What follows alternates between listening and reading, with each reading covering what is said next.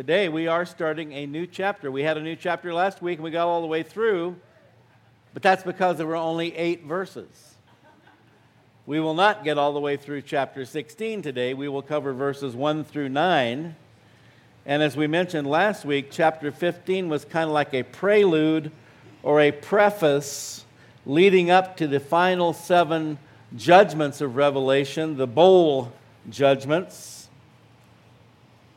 And we're going to look at the first four, I believe, today, the first four bowl judgments of the seven. So let's pray and get into that. Father God, thank you for this opportunity to once again study your word. We pray that you continue to give us insight, understanding, wisdom. And Lord, we know that uh, we will not be here for the most tumultuous part of this, the tribulation. We will be with you in heaven. But Lord, these are important things for us to know, and we hope and pray that we'll have the opportunity to share them with people who are not yet prepared for what lies ahead. And Lord, you told, uh, through Paul, you told the Thessalonians that they knew the times and the seasons. They'd been taught, they'd been trained, and they were able to recognize what was going on around them. And so, Lord, how much more for us who are living in these last days that you want us to have discernment. You want us to recognize what's happening, to be aware. So we ask your blessing upon this time of study in your word now in Jesus' name. Amen. All right, I'm going to read verses 1 through 9. Read along with me in your Bible if you'd like to, or up on the screen. Then I heard a loud voice from the temple saying to the seven angels, Go and pour out the bowls of the wrath of God on the earth. So the first went and poured out his bowl upon the earth, and a foul and loathsome sore came upon the men who had the mark of the beast and those who worshipped his image. Then the second angel poured out his bowl on the sea, and it became blood as of a dead man, and every living creature in the sea died. Then the third angel poured out his bowl on the rivers and springs of water, and they became blood. And I heard the angel of the waters saying, You are righteous, O Lord, the one who is, and who was, and who is to be, because you have judged these things. For they have shed the blood of saints and prophets, and you have given them blood to drink, for it is their just due. And I heard another from the altar saying, Even so, Lord God Almighty, true and righteous are your judgments. Then the fourth angel poured out his bowl on the sun, and power was given to him to scorch men with fire. And men were scorched with great heat, and they blasphemed the name of God, who has power over these plagues, and they did not repent and give him glory. So, as we move now into chapter 16, we're going to see that things begin to move very rapidly as we see God giving the order to the seven angels to pour out their bowls of wrath upon the earth. And it's almost as if things are being supernaturally sped up. Matthew 24 22, Jesus said, and of course, Matthew 24 is one of the key passages in the New Testament regarding the end times. Unless those days, the days of the tribulation, were shortened, no flesh would be saved. So we see once again, in the midst of God's judgment, his wrath, we also see his grace. Without God's supernatural intervention, the human race would, with satanic help, totally annihilate itself. And most of us have grown up within that time frame for the first time in human history where total annihilation of the Earth's population became a reality for those of us who were in school back in the 60s. That's when they would tell you we'd have these uh, nuclear attack drills where they tell you to get under your desk.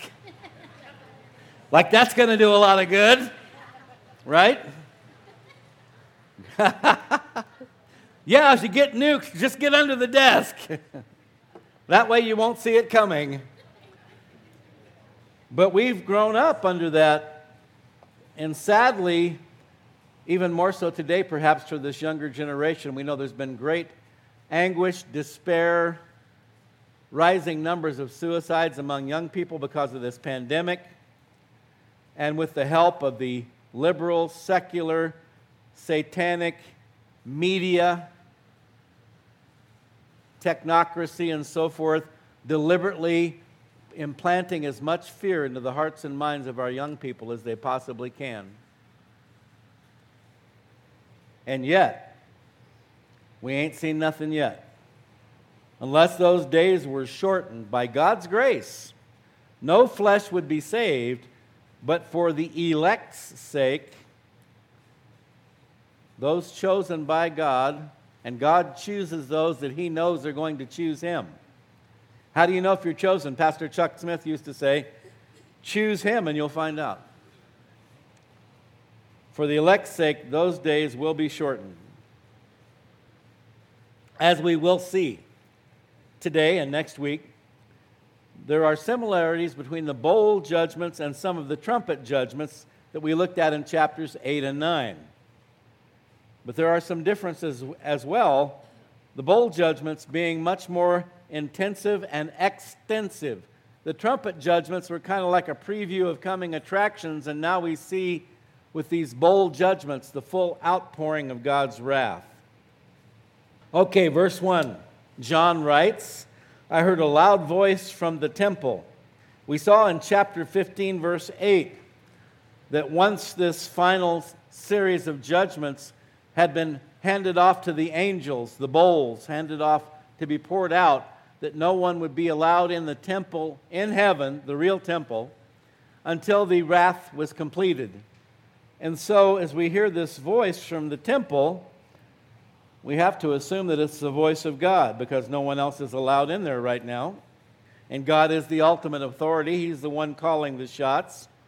And the voice says, Go and pour out the bowls of the wrath of God.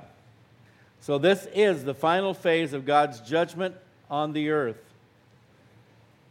And then some have referred specifically to this time, uh, the second half of the tribulation, as the Great Tribulation. The question is is that a generic term or is it specific to the second half? Because Matthew 24 21, King James, for then shall be great tribulation such as was not since the beginning of the world to this time, no, nor ever shall be. So, in a sense, the entire tribulation is great because it's never been this bad at any time in human history as it will be during the great tribulation. And the turmoil that we've seen just in the last few years with the hurricanes, tsunamis, earthquakes, volcanoes. Now, my uh, brother in law, who is not a believer necessarily, does not identify himself as a believer, was just commenting. Friday night, I think we got together, my wife and I, with him. He was commenting on all the volcanoes that have been erupting. And again, in the book of Romans, Paul talks about this current world being in great turmoil. And of course, Jesus used the analogy that leading up to the tribulation, which we're studying right now in Revelation, that it would be like a woman in travail, a woman with labor pains, getting ready to give birth. And so it seems pretty clear from the scriptures overall that we're going to be witnessing increasing turmoil, literally, physically, with the planet. And we've seen that. We've seen that in recent times.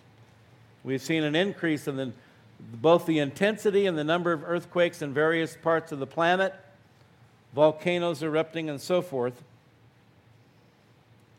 But this is the great tribulation we're looking at here, the final outpouring of God's wrath. Revelation 7:14.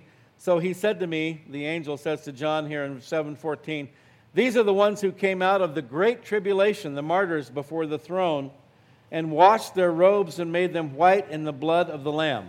So now, verse 2, we look at the first bowl, the first outpouring and it is loathsome sores.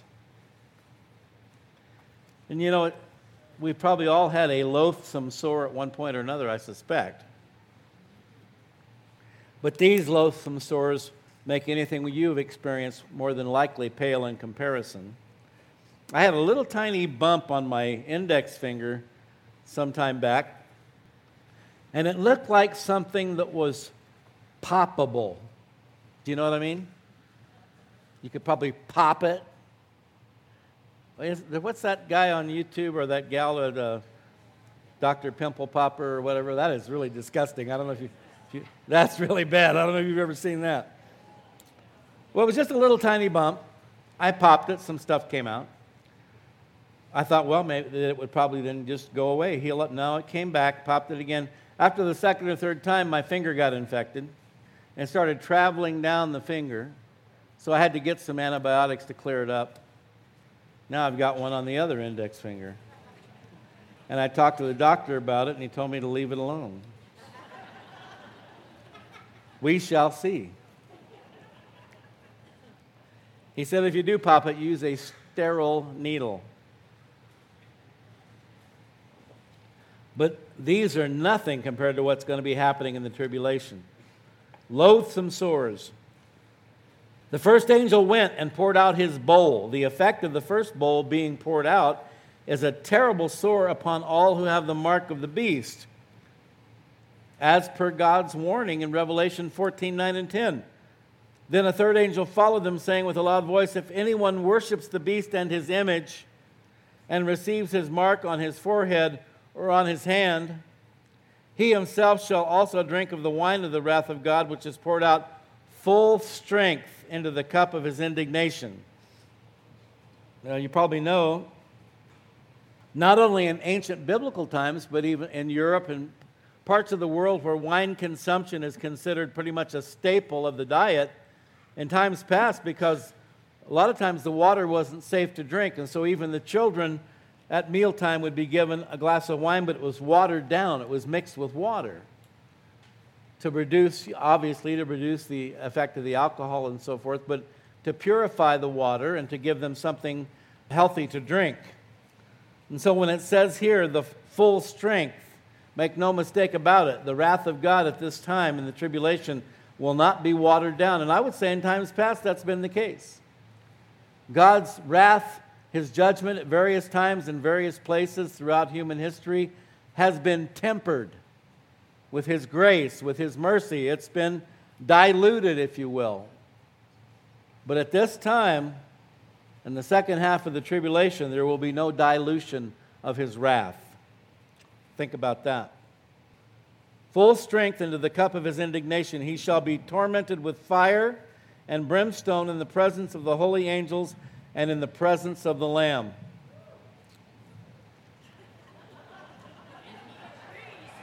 Yes, Lord.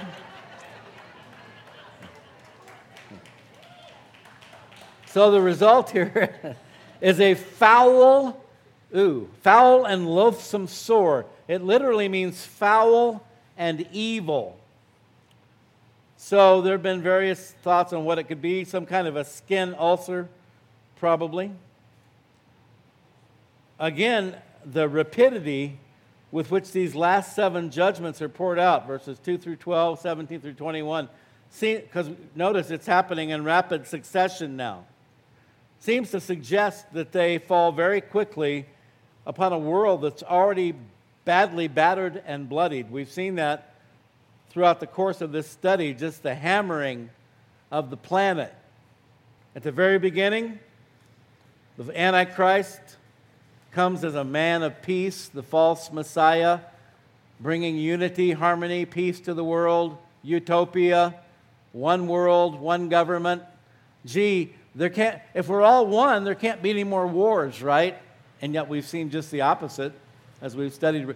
That's the, that's the selling point. You know, we, we are the world. No more individual nations, no more boundaries. We're just all going to be one big happy family. Well, it doesn't work out that way, as we all know. And so you might say, you remember back in the Gulf War, they used the term shock and awe. This is God's version of shock and awe, these last seven bowl judgments. And those who, in direct defiance of God, pledge their allegiance to the beast and to the false prophet, they're going to get a mark from God as well. It's these loathsome sores. Now, the Egyptians suffered a similar affliction during the sixth plague of the Exodus. We see parallels, so there is previous historical precedent for these events. Exodus 9 9 through 11. Just as God's great power could not be denied by the Egyptians and their magicians. Remember Jannes and Jambres? They had a whole group of uh, magicians there in Egypt who tried to counterfeit the miracles of God. But unbelieving people will be unable to deny God's sovereign justice as they encounter the bowls of his judgments. And we see that here in a moment how they curse him, recognizing that he is the one bringing this upon them. So now the next one in verse 3 is that the sea turns to blood. The second angel poured out his bowl on the sea, and it became blood as of a dead man, and every living creature in the sea died. And this is like the second trumpet in Revelation 8, 8, and 9, except this time it's the entire sea. In Revelation 8, 8, and 9, after the second trumpet blew, a third of the sea turned into blood, killing a third of the living creatures. And so, as we, I believe we discussed back at that point, it would appear to be a regional thing, one section of the world where the, the waters are turned to blood, killing a third of the living creatures, destroying a third of the ships. And so we've talked about various possibilities. Is this a totally supernatural event? Is there some man component to it, such as nuclear war and so forth? The end result is the same. But the judgment here in the final period, the final seven bowl judgments, it won't be just a third this time, it'll be all. Every living creature in the sea died. The sea, all of the seas of the earth will become blood. And this is similar, of course, to the first plague upon the Egyptians in Exodus 7 17 through 21, where the Nile River is turned to blood. Joe Cano had mentioned something before I came up that I'd been thinking about already, and you've probably heard of the red tides. Recently, they've been having down in Florida and just causing all kinds of havoc, a lot of dead sea life and so forth. Again, perhaps a preview of coming attractions, but there's no reason not to believe that all these things are going to be supernatural in origin. They appear to have been in ancient Egypt at the time of Moses. But however God chooses to bring this about, it's not good. Notice something significant here. This time, it's the blood as of a dead man. Now, before, when it was a third in chapter 8, it just said blood. But here it says blood as of a dead man. The blood of a living person is red and fluid. You know, when you get a cut of some kind, it's, it's typically bright red, flowing blood but the blood of a dead man is dark and coagulated. Think about that. Blood as of a dead man. All the seas.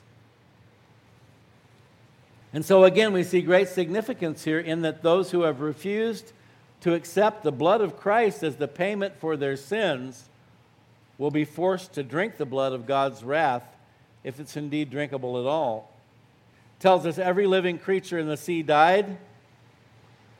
Now, again, imagine the stench, the disease that will result from this God ordained disaster, not to mention the destruction of one of the earth's main sources of food. Now, here in America, we're big on beef, pork, and chicken. We eat seafood too, of course, but we're a big beef nation. Where's the beef? By the way, I don't know if you've noticed, one of the many phenomena over the past six or seven months, we've seen inflation rising like crazy. Some call it Bidenflation. I was at the supermarket and uh, we were going to make some green chili stew, big New Mexico dish, right? And I thought, well, I better pick up a pound of ground beef. Well, now, recently I got a big five pound pack, and it was, I don't know, you know, $3 and something a pound, I guess. Well, the small little one pound pack now of the 73%, you know, 27% fat and 73% meat was like $4.63. One pound. Inflation. Is it accidental or is it all on purpose? I told you last week there are no coincidences. Anyway, I deviate.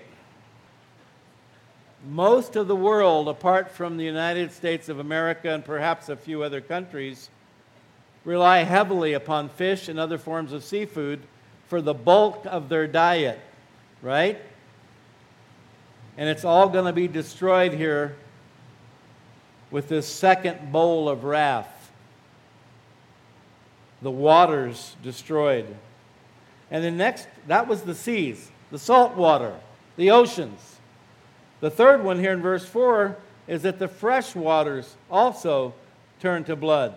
The third angel poured out his bowl on the rivers and springs of water, and they became blood.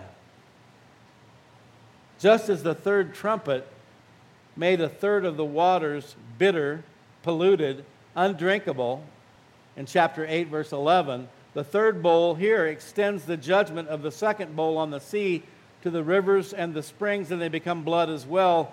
Again, this time it will be worldwide. And so you can see why there's an acceleration. And Jesus said, unless the days be shortened, no flesh would be saved. Very rapidly during this final series of judgments, the earth is going to become uninhabitable. There goes the water supplies, the inland navigation.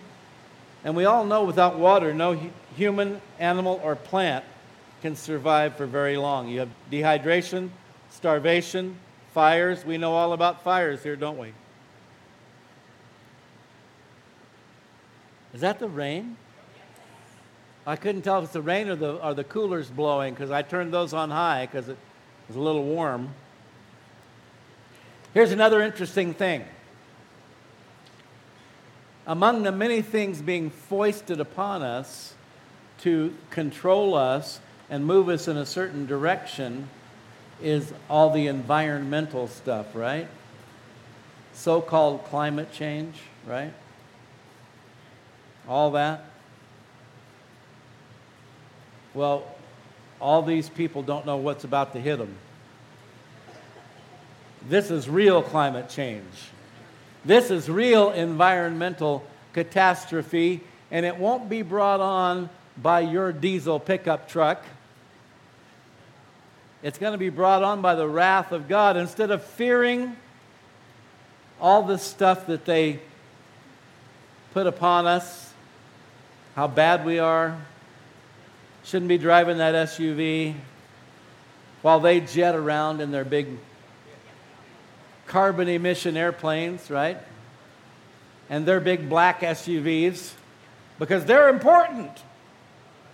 They should be allowed to carry guns and drive SUVs, but you shouldn't. well, this is what they should be concerned about. They should be repenting and turning to God because their worst nightmare is coming, and it's not coming from you and from me, it's coming from Him. And again, it's not because God hates us. God does not hate the human race. The last time I checked, John 3:16 says what? For God so loved the world that he gave his only begotten son that whosoever believeth in him should not perish but have everlasting life. God has proved his love by sending his son Jesus Christ to die on the cross. Greater love has no man than this, that he laid down his life for his friends. God has proved his love over and over and over again. But it's just like in human relationships, a one sided relationship never works out, does it? I mean, you can pursue someone only so long, and then eventually you have to just deal with the fact that they're not interested, right? And move on. It's the same way with God. Behold, I stand at the door and knock, Jesus said, Revelation 3:20. But if you keep refusing to open the door, at some point that opportunity will be gone. So when we talk about the viciousness of these judgments, it's not a lack of love on God's part, it's a lack of the proper response on the part of humanity. Verse 5 I heard the angel of the waters saying, You are righteous, O Lord, the one who is and who was and who is to be, because you have judged these things. Notice the angel is actually praising God and honoring him for these judgments. This is the angel who poured out the third bowl in verse 4. And John heard the angel proclaim that God, the Holy One, is just in his judgments. See, because God is eternally righteous, his judgment of the inhabitants of the earth and their violent, unrighteous works is completely just. It's hard for humanity to understand this because we are imperfect, we are unrighteous, we are unholy, we have a sin nature, and apart from God's transforming work in our lives, our normal general tendency is to do bad things. And so it's hard for us to grasp the concept of a totally holy, righteous God, and that everything he does is right. When he extends mercy, he's right. But when he pronounces judgment, he is also right. Now, in verse 6, we're given the specific reason for this judgment. The judgment of the waters being turned to blood. Everything God does is very specific, very deliberate. There are no coincidences. For they have shed the blood of saints and prophets. Because of thousands of years of bloodshed, beginning with Cain killing his brother Abel, and Pharaoh killing all the male babies born in Egypt at the time of Moses, and Moses miraculously escaping that death by the God directed wisdom of his sister, placing him in the basket into the Nile River, and then the daughter of Pharaoh snatching him from the river. All the male children killed by Herod at the time Christ was born. And again, this has been the devil's plan from the beginning of human history to prevent the coming of the Messiah, the destruction of the human race.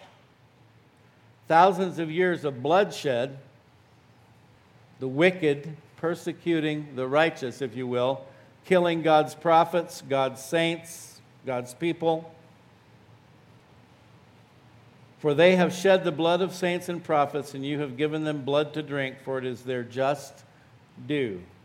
And here's the deal see, many people think because God's judgment has been delayed, that there will be no judgment. They've gotten away with it either because God didn't see them, God didn't care, or God doesn't exist. At any rate, they can do what they want. There's no judgment. But they're tragically mistaken.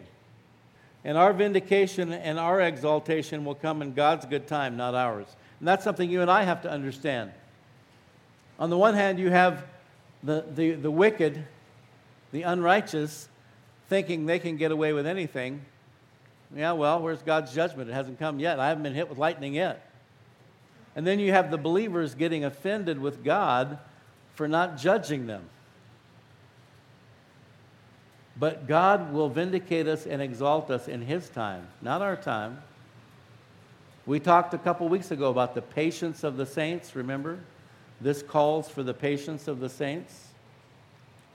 And here's the thing rather than wanting to see this judgment come upon them, our hearts should be breaking for them and we should be praying for them because the fact that that judgment is delayed, in my opinion, indicates that it will be all the more severe. Because what's, what's at stake here is eternity.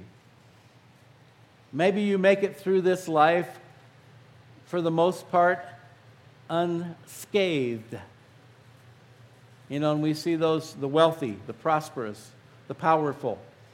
They seem to have whatever they want, whenever they want, however they want. But remember the story of Lazarus and the rich man? The tables get turned, folks. Lazarus is this poor beggar out in front of the, the estate of the rich man. He's out there begging. And then he dies, and he goes to Abraham's bosom, which was the Old Testament place for believers to go. Now we go straight up to heaven to be with God in heaven. with Jesus Christ. But then the rich man dies, and he winds up on the, the hot side. Like a cat on a hot tin roof. Some like it hot? No. you might think so, but that's not the case. The tables get turned, the playing field gets leveled. And so we're told very specifically here that this judgment is a direct result of thousands of years of bloodshed of God's people. And that would include all those martyred during the tribulation that are going to be beheaded, according to the scriptures, for their faith. You have given them blood to drink, for it is their due. They deserve to drink blood because they shed the blood of saints and prophets. And now, verse 7 I heard the altar respond, Yes, Lord God Almighty, true and just are your judgments. The martyrs before the altar of God. Join with an amen to the proclamation of the angel for the sake of God's chosen to uphold their integrity and their sacrifice. And here's the deal see, this is why it has to happen sin must be and will be judged. For the sake of God's chosen, to uphold their integrity and their sacrifice. But again, this will happen in God's timing, and this calls for the patience of the saints. Because of God's very nature, sin must be dealt with one way or another. That's why Christ came and died on the cross. That's why darkness came over the land when he was up there. Remember? And he cried out, Father, Father, why have you forsaken me? Can, why would the Father forsake his own Son, Jesus Christ, the second person of the Trinity?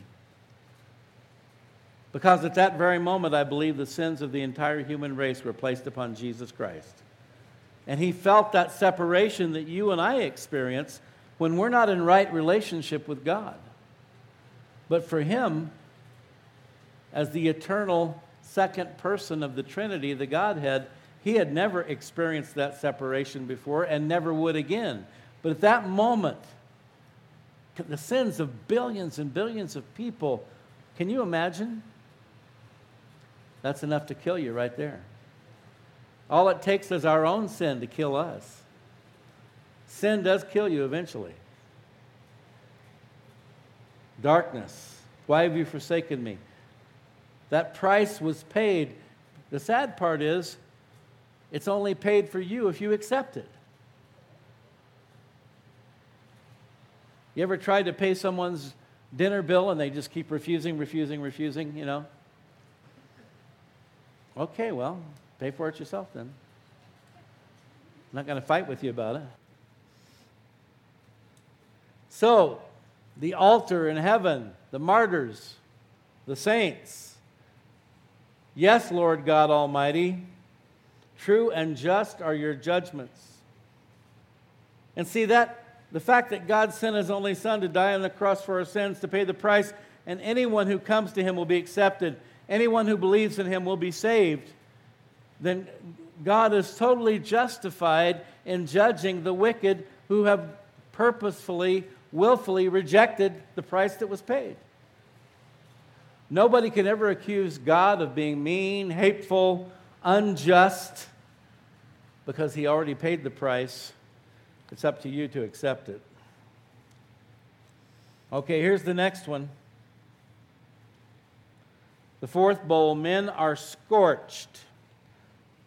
The fourth angel poured out his bowl on the sun, and power was given to him to scorch men with fire. And this is reminiscent of the fourth trumpet judgment also directed toward the sun in chapter 8, verse 12. The fourth angel sounded, and a third of the sun was struck, but this time it's darkened. A third of the moon and a third of the stars, so the third of them were darkened. A third of the day did not shine, and likewise the night. So the original trumpet judgment reduces all the light sources that we rely upon by a third. But now we have the, res- the exact opposite this angel strikes the sun under God's command, and power was given to him to scorch men with fire. In this plague, the sun's heat is intensified, not diminished. And again, over the past few years, I think we've heard the scientific community warning about, you know, solar flares and sunspots and so forth, and the potential, you know, the breakdown of the ozone layer, the increase of uh, UV rays, and so forth. But here's where it's really going to come down.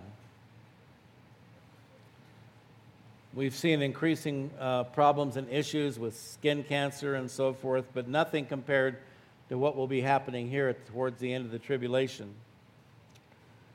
And um, we, we got exposed to some pretty hot weather here a few weeks ago, didn't we?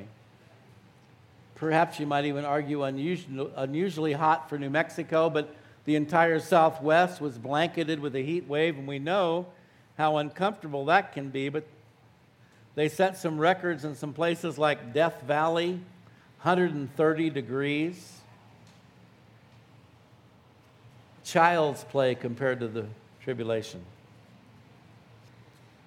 Not a t- time when you want to be here on planet Earth, is it? And guess what? You don't have to be if you receive Christ as your Lord and Savior. And He's the only one. The Bible says there's no other name given under heaven by which man must be saved. Jesus said, John 14, 6, I'm the way, the truth, and the life. No man comes to the Father except through me. That makes it so simple and so easy. It takes away all the doubt, all the questions. Well, let me see. Should I believe in Muhammad, Islam, Buddha, Confucius, Krishna? Um, wow, there's so many choices. No, there aren't. There are no other options. It's Jesus or nothing. It's so simple. It's so simple. And the thing is, he proved it. He proved it. He died on the cross, and on the third day, he rose from the dead. And according to the Apostle Paul in 1 Corinthians chapter 15, he was seen alive by over 500 people at one time. There's no other so called great religious leader who can make that claim. They're all dead. You want to serve a dead Savior or a living Savior? A dead Savior is no Savior at all. It's so simple. Let's clear up all the confusion, shall we? It's Jesus only. He's the only way. But you know what? He says, All those who come to me, I will in no wise cast out. So again, it's a no brainer. What if God doesn't want me? What if God doesn't like me? What if God rejects me? He won't. He never has, He never will. All you have to do is say yes to Him. Verse 9 And men were scorched with great heat. This is our last verse. And they blasphemed the name of God who has power over these plagues, and they did not repent and give him glory. They were scorched with great heat. We talked about this. Have you ever been to Phoenix, Arizona? I grew up there. Pretty darn hot. Needles, California. I wonder why they call it needles. Because that heat burns, man, it penetrates like a bunch of needles in your skin. Death Valley, Think of the worst sunburn you've ever had, but it never goes away, never gets better, never heals up. The side effects of this scorching heat will drastically affect the climate, possibly including excessive evaporation and melting of the great ice areas of the world. This is the real climate change, as we talked about. You know, A- AOC and Al Gore are actually right. They're just off on their timing and they're off on the reasons. When, by the time they are proven right, they will wish they weren't. If they're still around. And they blaspheme the name of God. Isn't that interesting? Those who follow the beast here blaspheme the name of God just as the beast himself does in chapter 13, verses 5 and 6. They're blaspheming the God they claim not to believe in. Have you ever noticed how people do that? They'll tell you they don't believe in God, and then they'll turn around and they will show you that they're mad at Him. But if He doesn't exist, how can you be mad at Him? The, the problem is, in your heart of hearts, you really know that He does exist. You just don't want to admit it. You don't want to bow your knee to him. You don't want to serve him because you're too full of pride. Pride goes before a fall. I don't believe in him, but I hate him. You can't have it both ways. God's intention, folks, is that through judgment, men's hearts will be broken and they will turn to Him. But for those who refuse, their hearts only become more and more hardened. It's the old expression, trials will make you bitter or better. Exodus 8:19, the magician said to Pharaoh, listen to this. These heathen pagan magicians working for Pharaoh, they tell him, This is the finger of God. Big G, the real God. But Pharaoh's heart grew hard, and he did not heed them, just as the Lord had said. And that's what we see here with these people in the tribulation who have pledged their body, soul, and spirit to the beast, to the Antichrist, and then ultimately to Satan himself. And they did not repent and give him glory. The NIV says they refused to repent and give him glory. They cannot argue against the existence or the power of God, but even so, they will not repent and give God glory. Once again, we're reminded, folks, that repentance, I talk about it being a gift from God, but it's also a choice.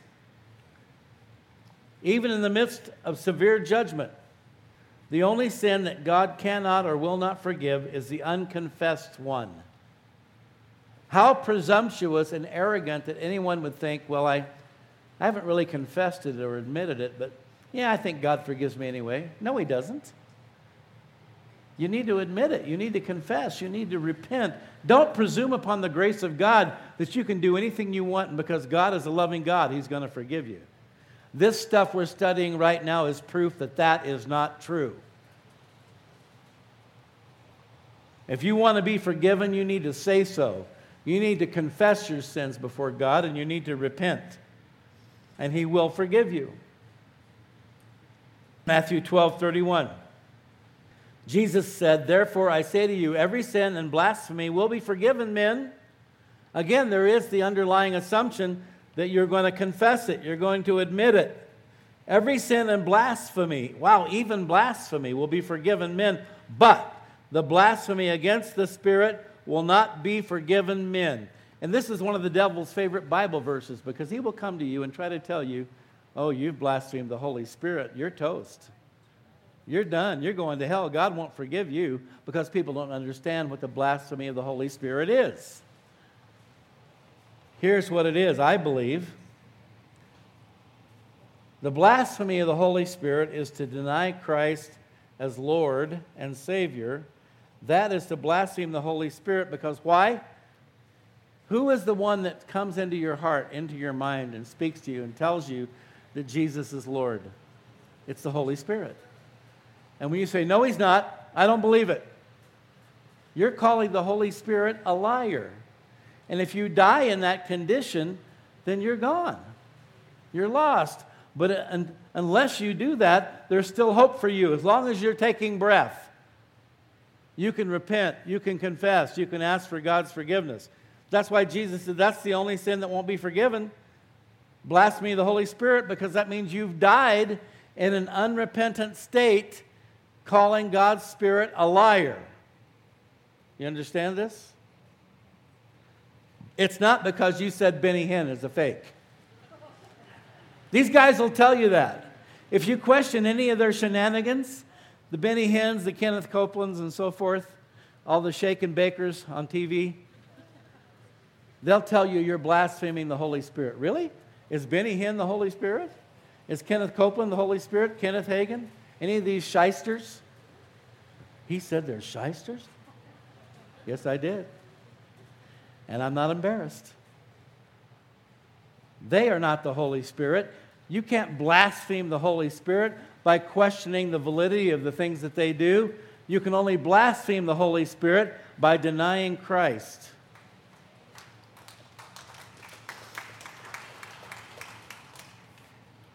So don't do it. Don't deny Christ. Accept him as Lord and Savior. 1 Corinthians 12:3 Therefore Paul writes, I make known to you that no one speaking by the Spirit of God calls Jesus accursed. And no one can say that Jesus is Lord except by the Holy Spirit. If you make a profession of faith in Jesus Christ as your Lord and Savior, it's because the Holy Spirit has told you that that is the truth and you have received it, you have accepted it, and you have confessed it. John 6 37, all that the Father gives to me will come to me, and the one who comes to me I will by no means cast out. Jesus came to earth for us. That may not seem like a big deal to you and I, but when you've spent eternity with God the Father and the Holy Spirit, in his heavenly kingdom and you come down to this place? Hello.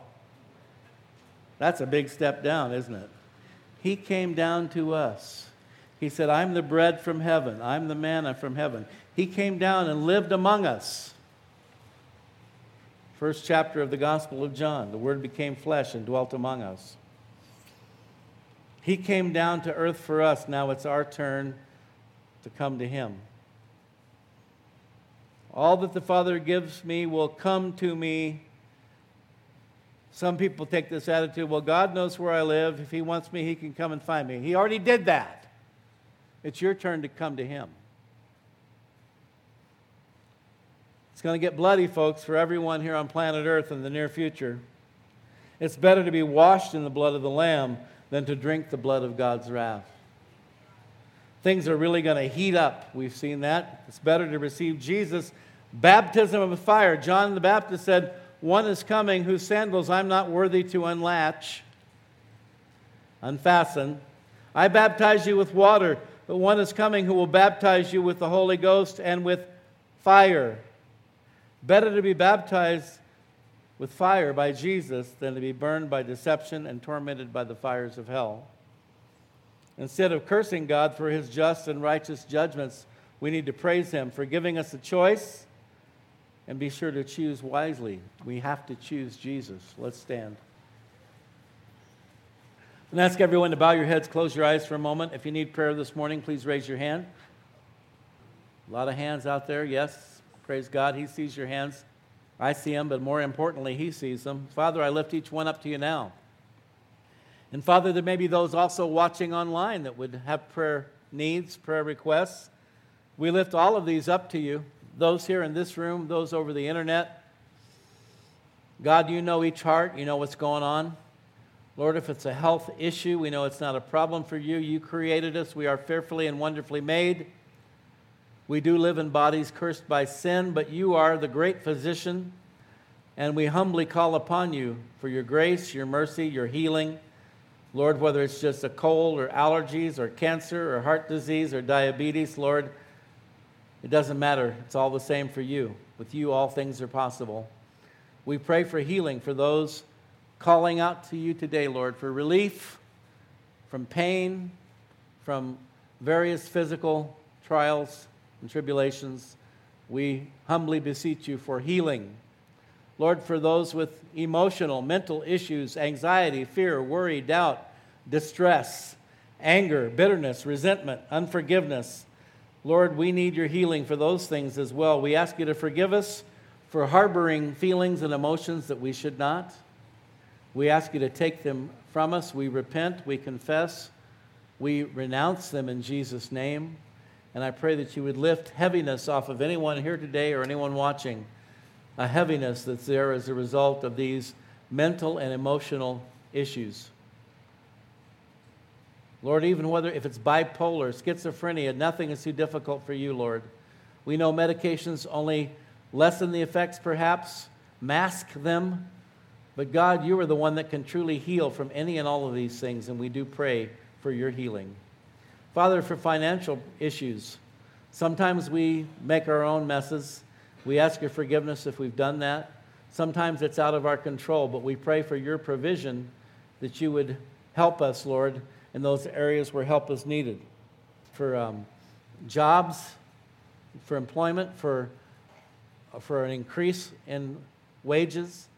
Lord, just provide by any means that you see fit to do so. But we pray that no one would go without the basic fundamental needs of life. You've promised to, to take care of us. We thank you for that.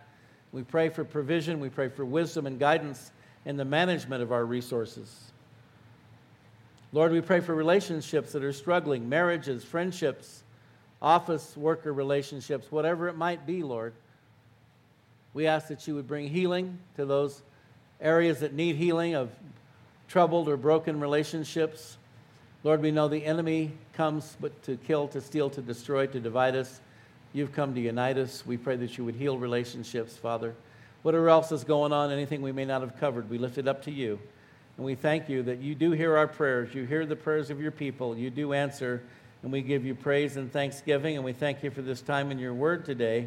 Finally, Father, we pray for anyone who may be questioning their relationship with you. They're not sure if they've been born again, whether it be here in this room or on, on the internet. We pray, God, that you would enable them right now to do what we've talked about so much today to accept Jesus Christ as Lord and Savior, to confess their sins, to repent, and to allow Jesus to come into their life and take control of their life to be their Lord and Savior.